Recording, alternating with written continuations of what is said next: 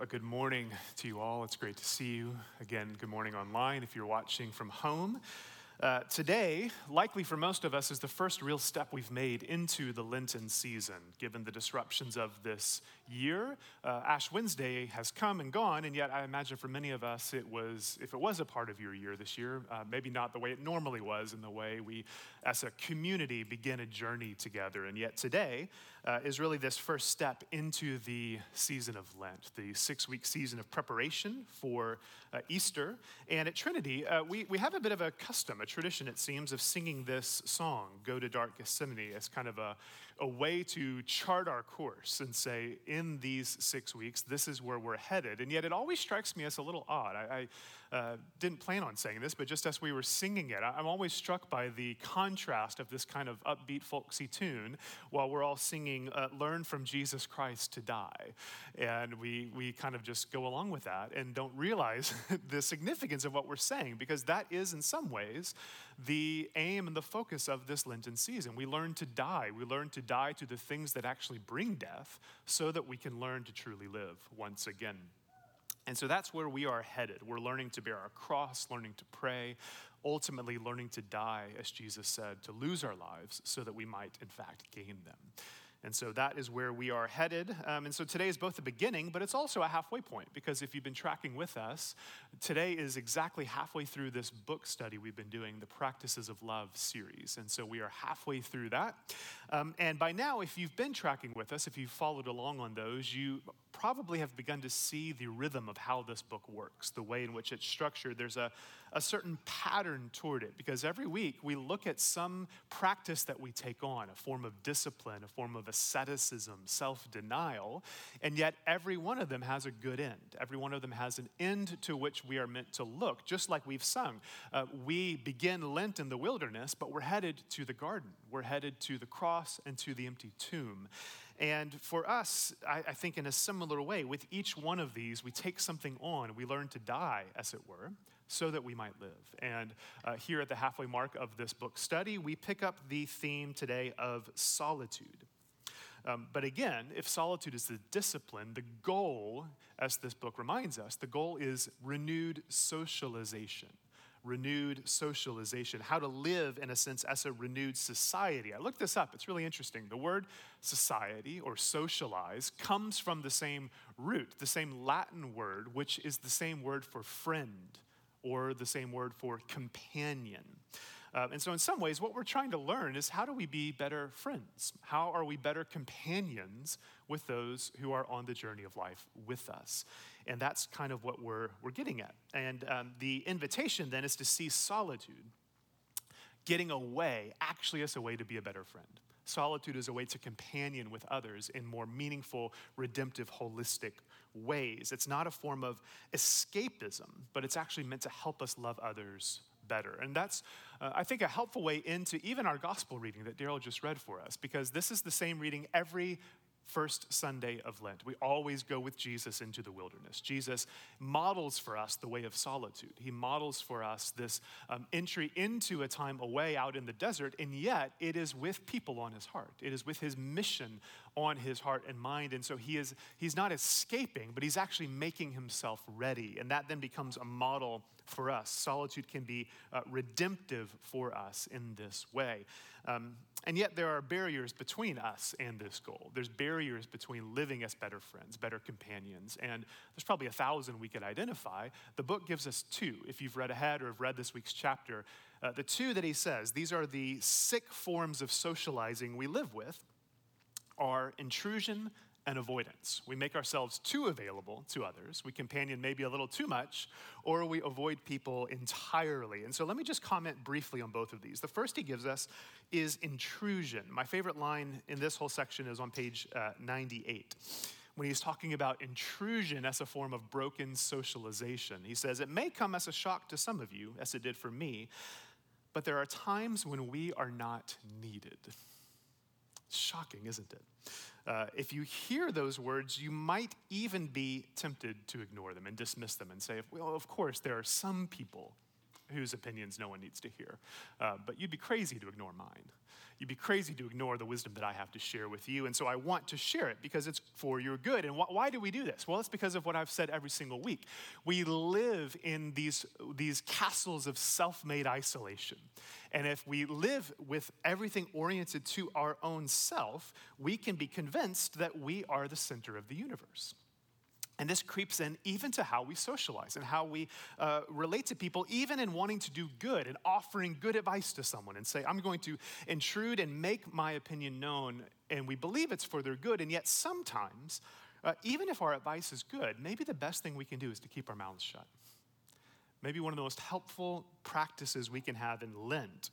Uh, maybe if you're struggling to think through what do I take on for Lent, maybe you take on silence in the sense of withholding your opinion withholding uh, advice that often is a form of critique or a form of differentiation, where we separate ourselves from someone through the words that we say. Um, I think, simply put, we often overestimate the value of our opinions. We overestimate how important they are and how much they are needed to someone else. I was with a mentor this week over breakfast, and uh, he looked me in the eyes and he said, Trip, in the big scheme of things, you simply aren't as important as you think. and um, I think we all need to hear that in one way or another, that we have to resist the urge to think our opinions are so important that they have to be shared. They don't. And sometimes there's real wisdom in learning to think and wait before we speak, before we share uh, our words. On the other hand, um, you may be too good at withholding. None of this may resonate with you at all. And you may be like, oh no, I, I, I never say a word to anyone because I, I avoid them at all costs. And that's the other form of sick socializing that the chapter presents, where we simply avoid others altogether. This is a bit of uh, the introverts in the room. If you've read the chapter, he quotes from that TV show Grantchester. You know the show? Um, you know that classic scenario where a priest gets caught up in a murder mystery every week, um, well trodden path.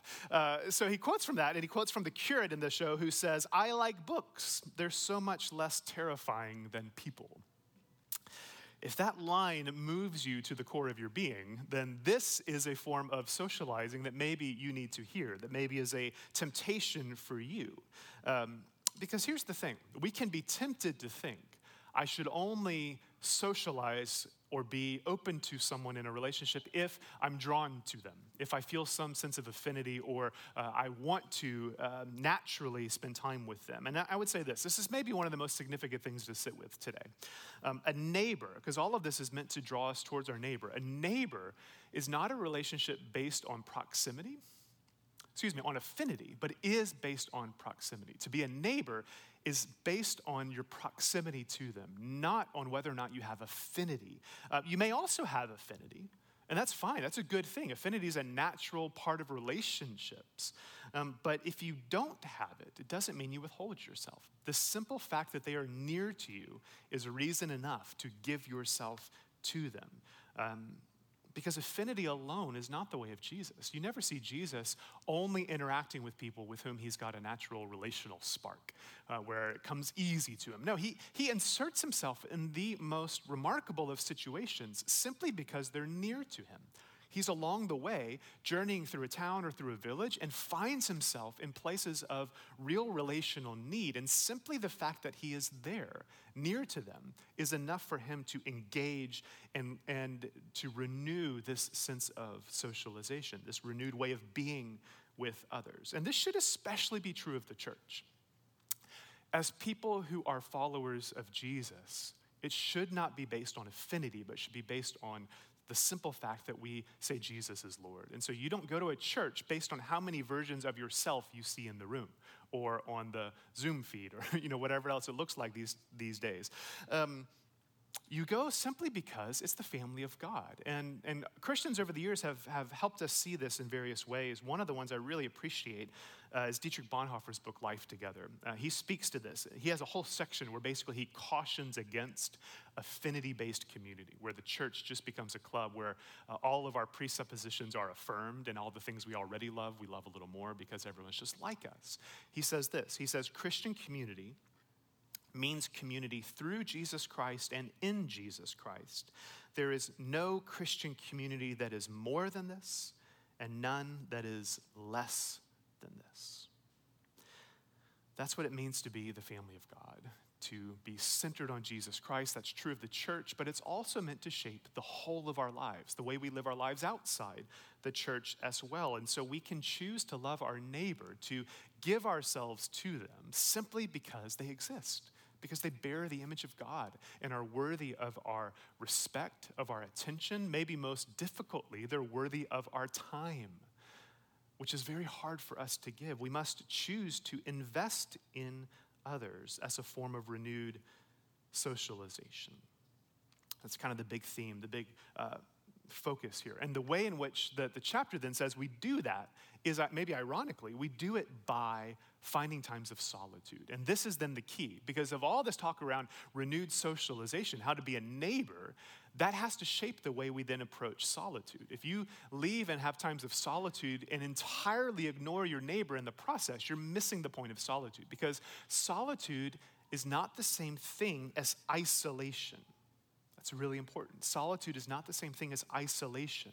Um, and yet, often we confuse the two. We approach Christian solitude the way we approach vacation. Uh, this is one of the points in the chapter as well this week. He says, The way we approach vacation is we do whatever we can for just a minute to distract ourselves from the realities of the real world. And we think if we get enough sun, if we get enough beach, if we get enough mixed drinks, if we get enough whatever, maybe for just a minute we'll forget the burdens of our life and we'll have a few minutes of escapism. And then the real world comes crashing back in on us. And he says essentially that's how we often approach solitude even with religious language around it. And so we say, I'm going to get away with God, get away from all the distractions of my life and my family and my commitments at church or work or uh, my neighborhood, and I'm just going to have some pure time with God. And he says, in some ways, that's isolation that misses the point of, so, of, of solitude, which is we get away with God with people on our hearts. And so, as we wrap up, uh, one key question I would ask you today is this As we head into the wilderness of Lent, who are you meant to bring with you? Who's meant to go with you into the wilderness? Whose burdens are meant to be your burdens? Whose concerns are meant to be your concerns? Who should, should you take into the solitude and the silence of the wilderness and have them be on your heart in prayer? To give yourself to them in meaningful and intentional ways. We don't go into solitude, we don't enter Lent purely in isolation, but we do so so we can have a renewed love for our neighbor and love for God. So, as we wrap up, I'll give you one, one final quote. Um, really helpful, I think, around themes of solitude and prayer. One of my favorite Christian leaders of the 20th century was a man named Michael Ramsey. Um, and in a book he wrote on prayer called Be Still and Know, he says this. He basically says prayer is to be with God with people on your heart. And that that's what we're called to do. And that that maybe helps us understand the sense of prayer. That prayer and life with others is not disconnected, but it's intimately drawn together. And so I'll leave you with this quote and then we'll continue with our service. Ramsey says this Jesus is ever with the Father, with the world upon his heart. May we think of our own prayer as being for a while consciously with the Father, no more and no less than that.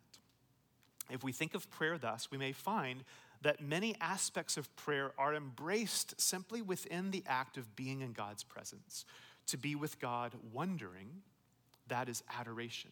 To be with God gratefully, that is thanksgiving. To be with God ashamed, that is contrition. To be with God with others on the heart, that is intercession. The secret is the quest of God's presence. Thy face, Lord, will I see we have an invitation now to do that very thing, to be with the Lord in prayer as his people, yet we do so with the world and with people on our hearts. And so let's do that now through prayer. And if you will, please stand and we'll um, live into these values now as we begin our Lenten journey.